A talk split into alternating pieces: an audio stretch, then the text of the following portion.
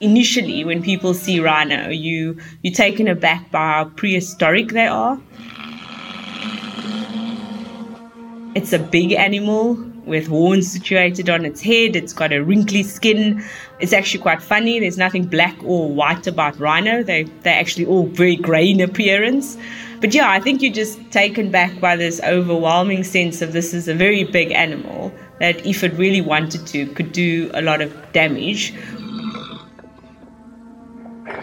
So I think whenever you do see a black rhino, whether it be any rhino, and no matter how long you've worked with them, um, there's certainly a sense of anxiety and fear.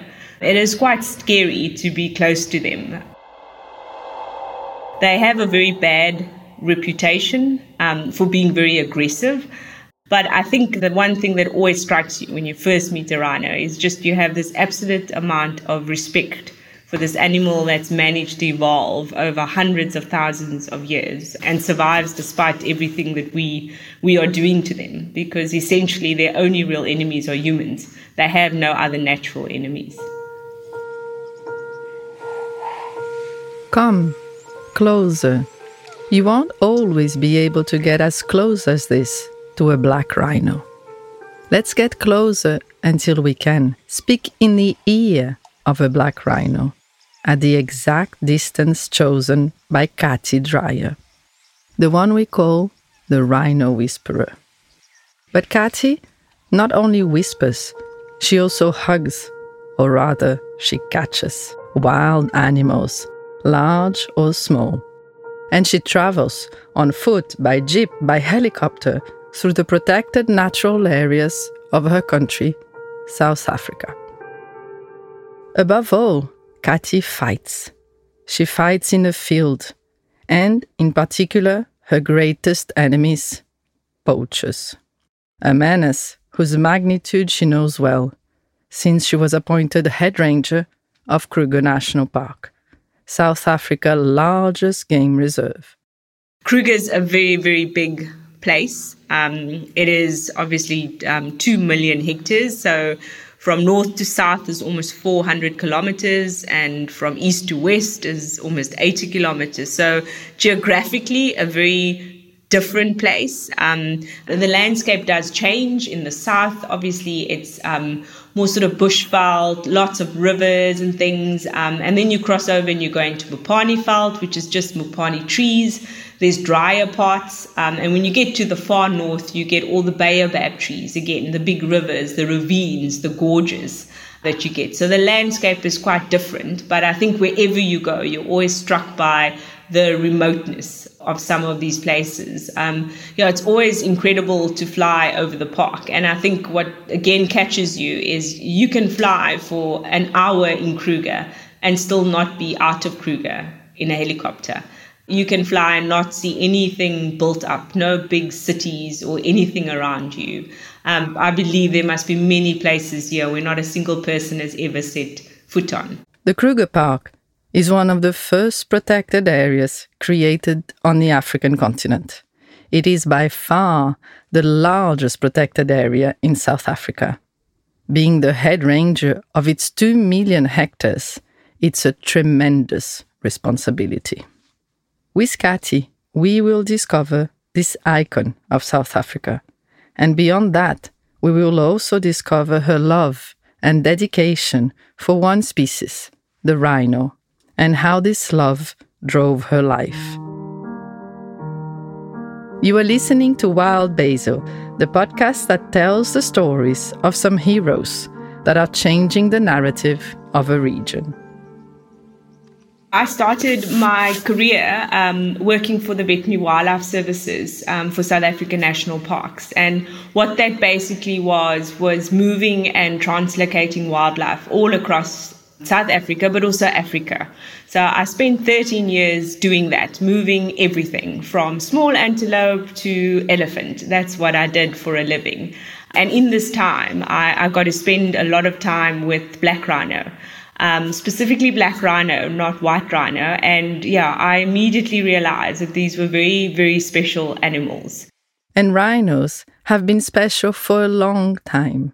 Around the 10th century of our era, a great civilization emerged in southern Africa, just after the fall of the Great Zimbabwe, a kingdom called Mapungubwe. In 1932, hidden on the royal graves of Mapungubwe Hills, was found a small statue covered in thin sheets of gold, like those of deities, the statue of a rhinoceros. Perhaps it was to attract their protection or to appease their fury. In my very early days of working with rhino, um, not really knowing them and understanding them and knowing how to approach a rhino, you often got yourself in very dangerous situations. So I do remember being chased a few times. Well, not chased, more being charged. You know, obviously their reaction is to defend themselves when they get close to you. And often the, the only thing that you really can do is try and get out of the way. If you're lucky, there's a tree that you can climb that gives you some safety. When a rhino is charging you, you don't even realize you've climbed a thorn tree on the way up. It's when you have to try and get yourself out of there that you realize what tree. So all of that just disappears into oblivion where you have a sort of a ton rhino charging at you. Um, you don't worry about what kind of tree, whether there's thorns or not thorns or anything. You just find a way to get up there. And the worst part being that they're very inquisitive animals. So they would often hang around their tree for an hour or two trying to figure out what was there. So you'd be stuck up there for a very long time. And gratefully, every time you can laugh about the story around a fire at night and nothing serious happens. But certainly with rhino, they've, they've definitely given me a few scares.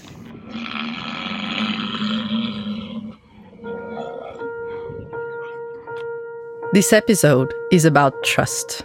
It's about changes and a new era with the end of apartheid in South Africa.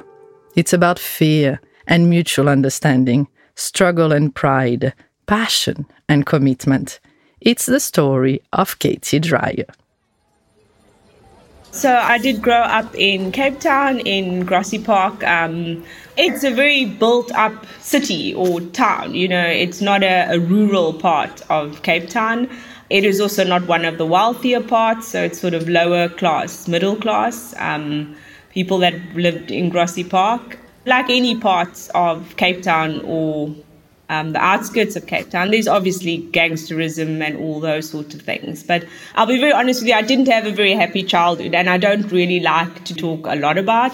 But I can just remember in that time I was finishing high school, I was getting ready to study. Obviously, there was a lot of changes happening, and I always knew that I wanted to do something involved with nature, which was very different to anybody else in my family who had real no interest in sort of wildlife or working with animals. Um, so yeah, I think a little bit misunderstood in my love for wildlife and where it came from. But yeah, people often ask me why did I become in conservation or why did I become involved in wildlife and I can just think that it's a calling and it's something that I've been drawn to. Um, and it's just where I have found that I fit in, basically. And where Kate had fitted in was in the bush. It gave her home. She committed her life to take care of it. When I was finished with school, I went and studied nature conservation in Cape Town. Um, and that's a three year course, of which one year of that you need to sort of go away and do an experiential year of training. And in that year, I decided to sort of leave Cape Town and I went to Addo Elephant National Park in the Eastern Cape.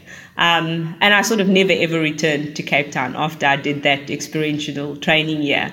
But it was in Addo where I got introduced to game capture. Um, and it was there that I started working with Rhino and working with the Veterinary Wildlife Services unit. And what was supposed to sort of be just a year or two ended up being 13 years of working um, with wildlife, relocating and moving them. So, yeah, you know, it's one thing to sit in a class and learn about all these things, but then to go and live in these places and live with the wildlife is completely different. You know, it's daunting for the first time to drive next to an elephant and it's six times the size of your vehicle. You no longer have neighbors, you know, you don't have to worry about the crime. You worry about the elephant breaking your fence to come and eat your plants, or the leopard that's in your garden, or the bush babies jumping on the roof at night you know your your problems of what stresses and worries you out is a, a lot different than a city. Um, and that's been incredible. I've always said I, I really doubt after 20 years if I'll be able to go and live in a city again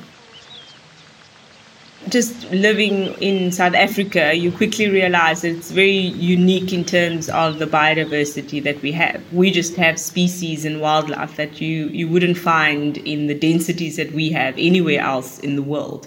Um, and I think you become a little bit spoilt because that's just normal.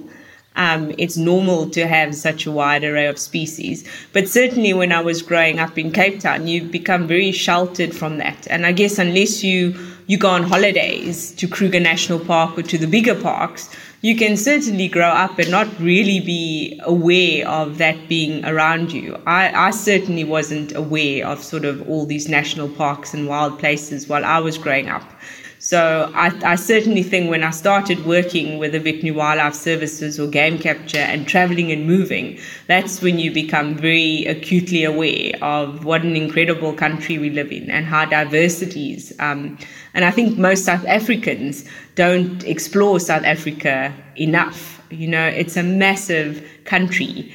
Um, even just Kruger, where I live, you know, where I work now in Kruger National Park, is 2 million hectares. So it's the size of Israel. It's bigger than a small country, and that's only one park. To get there, the road was full of thorns and captures, thousands of captures, maybe even more we have a million stories of catching animals and i think we all enjoyed one of our most favorite captures was catching giraffe because it's you know, it's a big animal to catch. It's an awkward animal to catch. It takes a lot of teamwork and coordination. Um, so yeah, lots of laughs and giggles trying to run off and chase down giraffe and load them and move them. Um, it's just a very awkward animal to catch. I mean, you're working with the world's tallest animal. Um, so they, they're very sensitive to the drugs that you use um, just because they have such long necks. They, their hearts obviously have to pump their bloods a long way up into their brain. So once you immobilize a giraffe, you kind of have to wake it up straight away. And so you're working with an animal that's fully awake. Um, and to try and manipulate an animal like a giraffe into a truck takes a lot of skill and handling and rope work and teamwork. Um, and you don't always get it right the first time. So, yeah, I think it was just always very challenging capture, just trying to basically get the, the tallest land mammal to fit into a truck and be moved somewhere was always very challenging working with wildlife, there's very little that's predictable in your day. There's very little that you can actually plan for and know how things are going to go because everything you're working with, you're working with wild animals, you're working with weather conditions that change. You know, everything is just working in a very unpredictable environment. Um, and I'm I'm a little bit of a perfectionist, so that was very challenging for me to work in an environment where you you literally don't know what you're doing from moment to moment. Um, we were a very small team of people that work together. Um, and in working together, you know, you work together, you eat together, you sleep together, you live together because we, it involved a lot of travel. So we spent a lot of time moving between the different parks across South Africa. Um, and always in this very set small team of about 13 people. So very much became more of a family than anything else um, because it is dangerous work. So you really rely and you need to trust the people that you are working with, from the helicopter pilots to the vets. Um, and so I think it just developed into a family with time. In the wild, Cathy created a new family and learned how to bond and build trust with wild animals to take a, a very, very wild black rhino out of the bush that has never seen a person, never smelt the fuel of a vehicle, never heard noises, um, everything is unfamiliar to them. And you're basically putting them in a box and trying to make them tame enough so that you can move them sometimes 48 hours, sometimes longer to all these different places I soon realized that that was going to be very challenging. Um, so, in some of the first Black Rhino work I did, um, I had to figure out how to tame these animals. So, how do you take this completely wild animal that is terrified, that doesn't know what is happening to it, and get it to essentially to trust a person? Um, and I did this by just talking to them and reading to them. That is maybe why she became known as a rhino whisperer. Can you imagine yourself reading novels to a three ton creature to soothe them and bond with them? Does it work?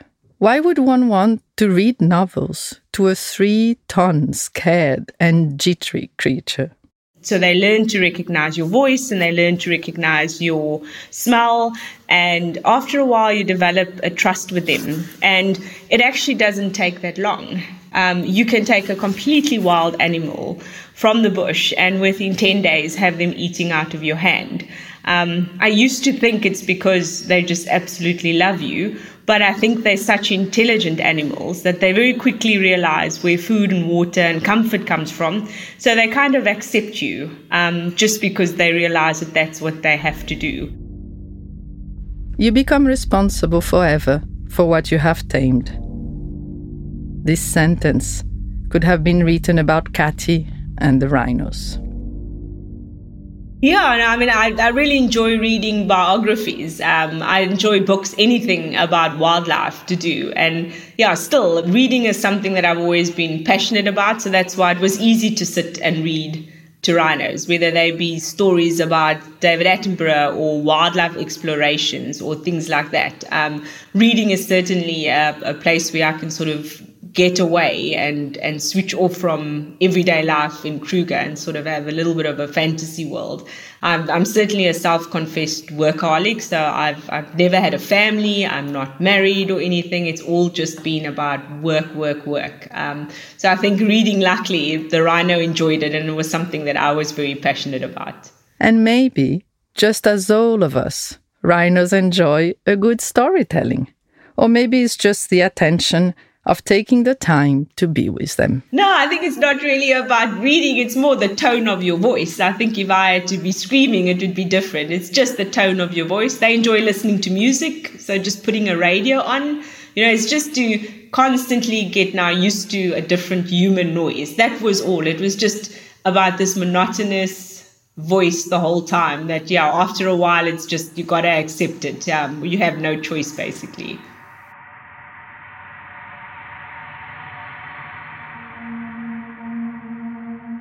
Now imagine this relationship you have taken the time to create is threatened. Rhinos are now in South Africa and actually globally in danger. This danger has a name poaching. And for Cathy, who reads to the rhinos, who can whisper to them, each of those losses are impossible to forget. I certainly remember the first three rhino that I know of that got poached um, at the place where I worked in at the time. Um, what hit me the hardest was just the brutality and what these animals had to endure. You know, it was an adult rhino with its sub adult calf, and then it had a six month old calf. And when we had found them, the six month old calf was still alive, but they had hacked its its horn was really tiny. Obviously, it was very small. So they had basically with an axe chopped into its face until it was only its nasal bones exposed, um, and you could see its tongue through the top of its head, but it was alive, um, and it was trying to breathe. Mother was dead. Its older sister was dead, but this little one was still alive. I think you just you get to see what people are capable. You don't want to believe that another human being wants to inflict so much pain and suffering on an animal, um, but you quickly realize that people do. Um, so I think you hit by, you know, not only knowing the animals, those were animals we actually knew and we had known them for a number of years. So you obviously have a personal connection to these animals, but to try and imagine at that time what those three animals must have endured. And I think also that we as humans are capable of inflicting such um, horrible pain on something else is yeah very disturbing. In recent years, a lot of rhino or rhino that are injured or rhino that have been orphaned as a result of their mothers being killed by poachers. So these animals from the beginning have a very bad connotation to humans. Their first experience with a human is a horrific one. It's a little calf by its mom's side, hearing its mom screaming while its horn is being hacked off, sometimes when they're alive. So the fact that these animals can then, after so much time and after everything that they've been through, learn to again trust another person, I think is incredible. And I've recently just um, had one of an animal like that in 2017, and we affectionately named her Goose. Um, and she was caught in Kruger, where I'm now based. Um, and when we caught her, she had um, been shot through the foot. And in trying to survive, she'd basically walked the sole of a foot off and she was walking on the bones. Everything was exposed. Um, we weren't quite sure at that stage whether we could do anything for her, but we decided to catch her um, and put her into a holding pen and see if we could treat her. Um, and she was a very difficult rhino because you can only imagine she was not trusting of people. She had lived a long time in agony and in pain, just trying to make it through the day. But slowly we managed to win her trust over. And with a lot of effort and help, and almost two years um, of getting all sorts of people involved, we were able to make casts for her, put, um, develop boots that we worked with guys who did prosthetics. Um, to a point where she's now still in a rehabilitation center, but she's able to walk again on that foot and is slowly growing her sole back. Um, so, yeah, I think I'm just always taken aback just by how intelligent they are and how trusting they are of us, um, irrespective of what their experiences with humans are.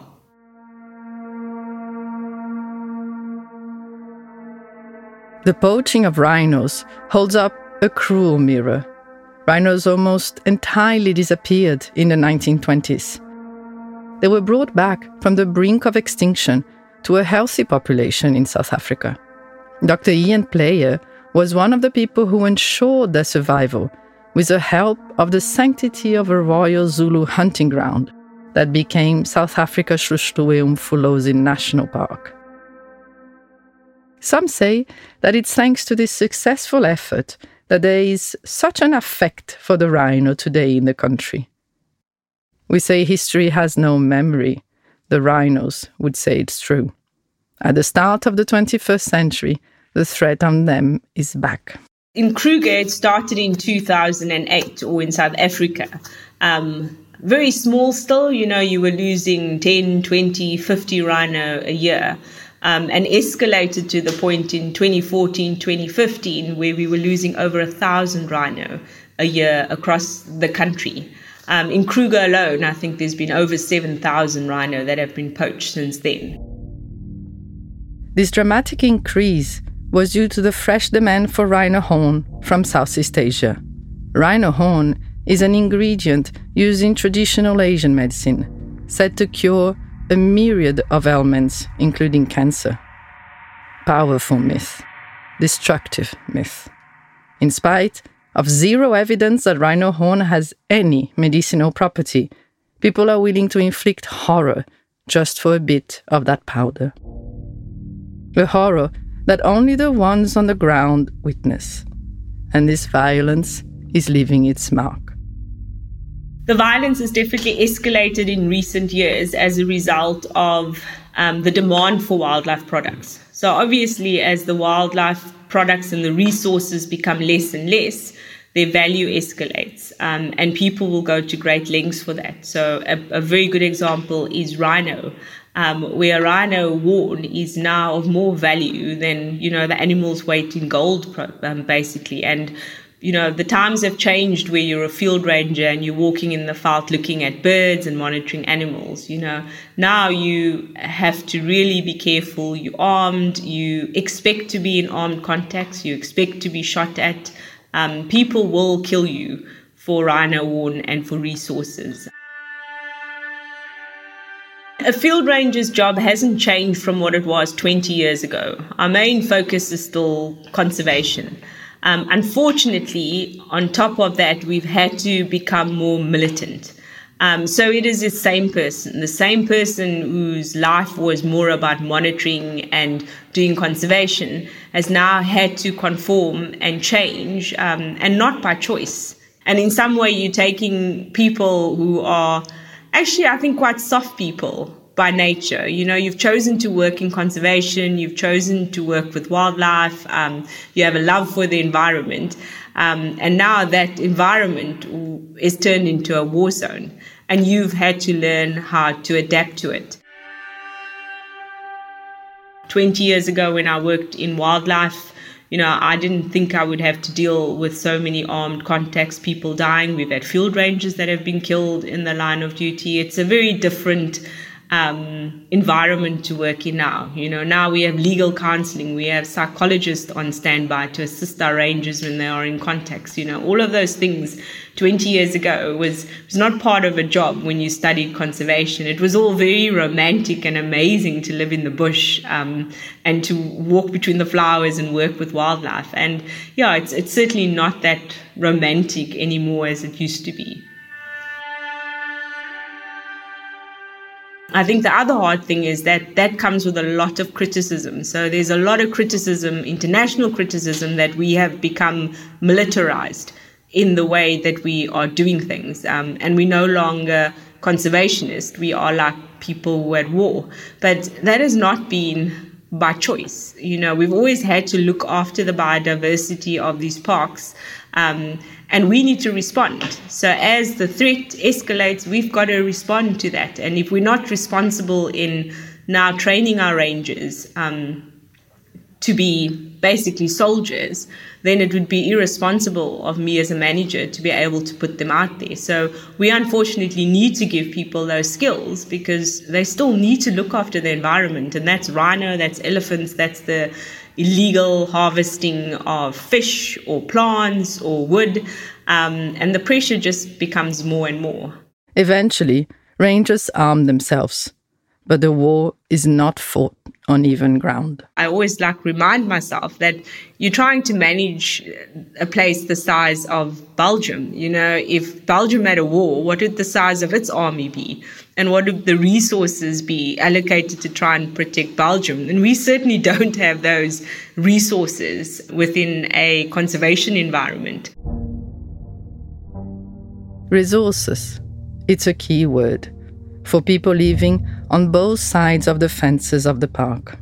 The demand for rhino horn drives the poaching, but this war is uneven because this demand brings money, a lot of money. You have one of the largest national parks in the continent, bordered by millions of people that are poor and under pressure. How can Cathy and her team deal with this impossible situation? Most of the communities along parks are very impoverished communities. So, if I take, for example, Kruger, where I am now, we have over two and a half million people that live on the boundary of Kruger. A lot of those people have no access to any municipal services, so no running water, no electricity, um, no formal housing. So, people live in severe poverty. Um, and when you're trying to make ends meet and put food on the table, and you just look across the fence, um, and there's an abundance of wildlife. There's rivers with fish, there's game, there's meat, there's um, trees that can be cut down to provide wood, there's medicinal plants. So I think from very early on, there's always been pressure on our natural resources. And when you start working in these environments, you very quickly realize those pressure. So our jobs are to protect the biodiversity, the law enforcement, and the conservation of it. Um, and in doing that, you got to enforce the law, and that comes with consequences. So our interactions, as much as you want them to always be positive and we want to encourage communities, unfortunately, in the position that we are, a lot of our interactions with communities are negative interactions because we're trying to protect the biodiversity that they are trying to get their hands on. So it makes it very difficult to manage the expectation. And it's difficult indeed, because the communities surrounding the Kruger can't always benefit from its wonders. You know, their interaction with wildlife, again, it's negative. It's the elephants that break out to go and eat their maize crops. Um, it's the lions that break out to go and eat their cattle or destroy their goats, which is their only livelihood. So it's all a very negative connotation. Um, so certainly we've got to change that. Um, but there also needs to be a benefit. We very quickly realized that if people don't benefit from the parks, why would they want to look after them? Why would it matter? And why would it be important? Previously, parks were seen as being very exclusive to only a certain group of people who could actually afford to either travel or stay in the parks. But in recent times, there's been a lot of work in trying to to bring the local communities that actually live on the borders of the park but don't see the benefits of the park. I think another major challenge for us is unfortunately corruption. So, as we've gotten better at looking after rhino, the syndicates that poach them have had to infiltrate and use our own staff to get information. And I think that's that's really been demoralizing for the team. I think there's nothing worse than somebody who's been part of the team for a very long time having to find out that that person is given vital information. Um, and they don't necessarily need to pull the trigger and shoot the rhino, but providing information on where deployments are, where rhino are, when people have gone shopping for the day, when the helicopter's broken, um, facilitating poachers coming in, bringing firearms in, taking firearms out. Um, it's been really demoralizing for the team to find out that someone that you work so closely with and someone that's been employed to look after the environment has now become a traitor of sorts. And so that's become a very, very difficult thing to manage. Um, understanding that, you know, you live, our staff live in communities where their families are and their families get threatened while they're at work. So it's not that easy as saying, don't get involved. You know, what would you do if your family's life was at risk? Um, just for a little bit of information. So we've had to focus a lot on sort of how to stem corruption, putting incentives in place. Because what is the incentive to be a field ranger? We don't earn a lot of money in conservation. We are certainly not here to to get rich. You know, people always say we get paid in sun sunrises and sunsets. You know, that's our payment, but we certainly don't get paid a lot of money. So why do we want to stay honest when it's hard and people want to kill you and you can get charged by animals? So we've had to look at rewards and incentive to try and keep people honest. So certainly are very, very challenging, um, but also a lot of good things. You know, people focus on the dead rhino and the corrupt rangers, but incredible people that work in the parks, um, people that still dedicate their life to conservation. Um, and really, we are incredibly fortunate to live in this environment. And among those who devote themselves, body and soul, to this mission, Katie has shown herself to be so upright and determined that she has therefore been entrusted with a great, what am I saying, an immense responsibility.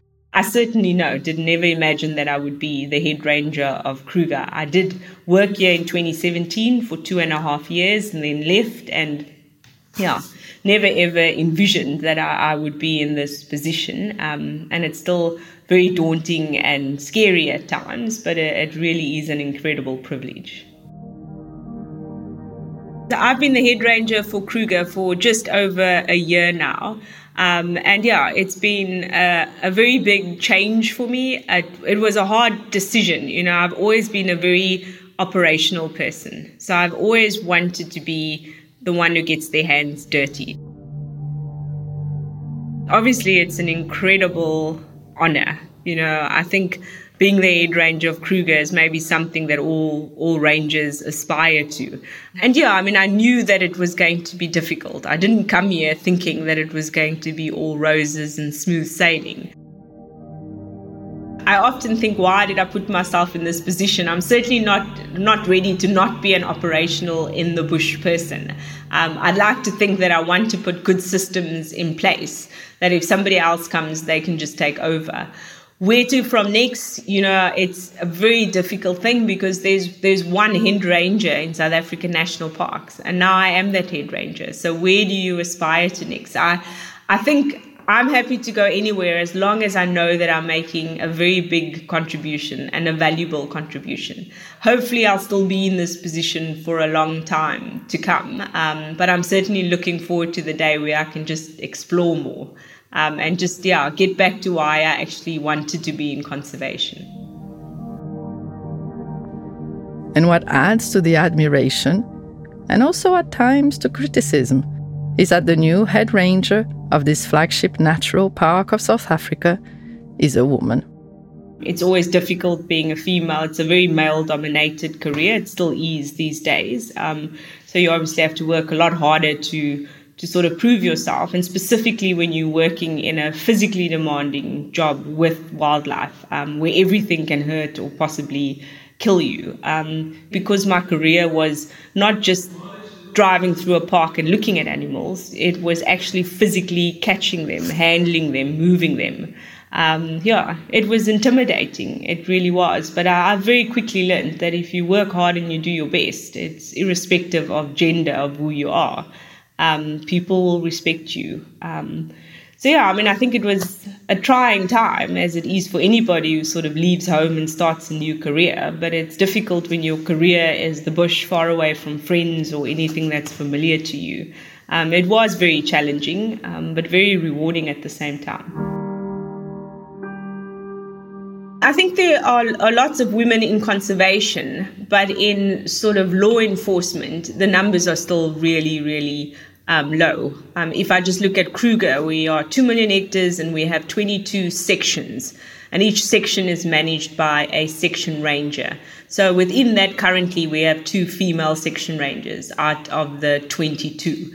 But it's not a conducive environment to having a family life. And so I think even though women might want to choose it as a career, it's a very hard career to fit in because the career doesn't bend. There's no flexibility. And maybe we need to do more work on making the environment more conducive um, to women. We do have a lot of women, obviously, in the other sectors, whether it's scientific services or tourism or hospitality, um, but specifically in ranger services being deployed in the field, it's still very small number. Um, and I just think it's just the work conditions are still not not 100% conducive to being accommodating to that.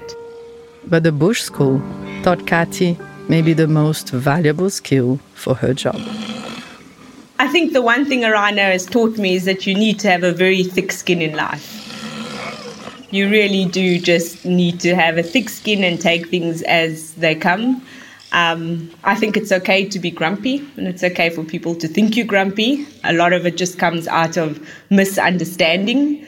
And I kind of like to be misunderstood. But I think the biggest lesson they've taught me is just to have a thick skin. Um, and that thick skin is what has allowed them to survive through some of the worst times that we are currently going.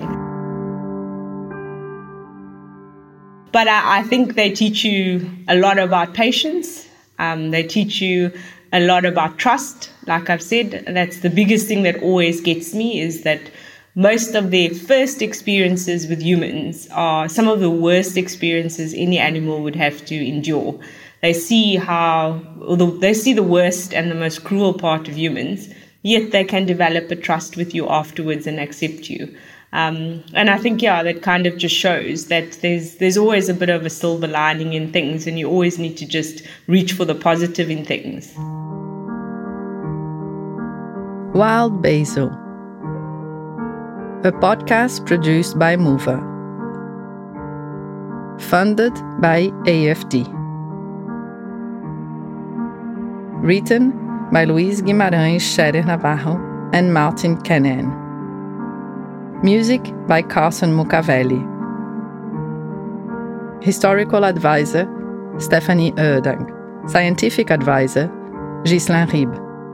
Recording Carson Studio Maputo and Pipoca Sound, Rio de Janeiro. Directed by Martin Kennen. Find us on movamos.co.mz.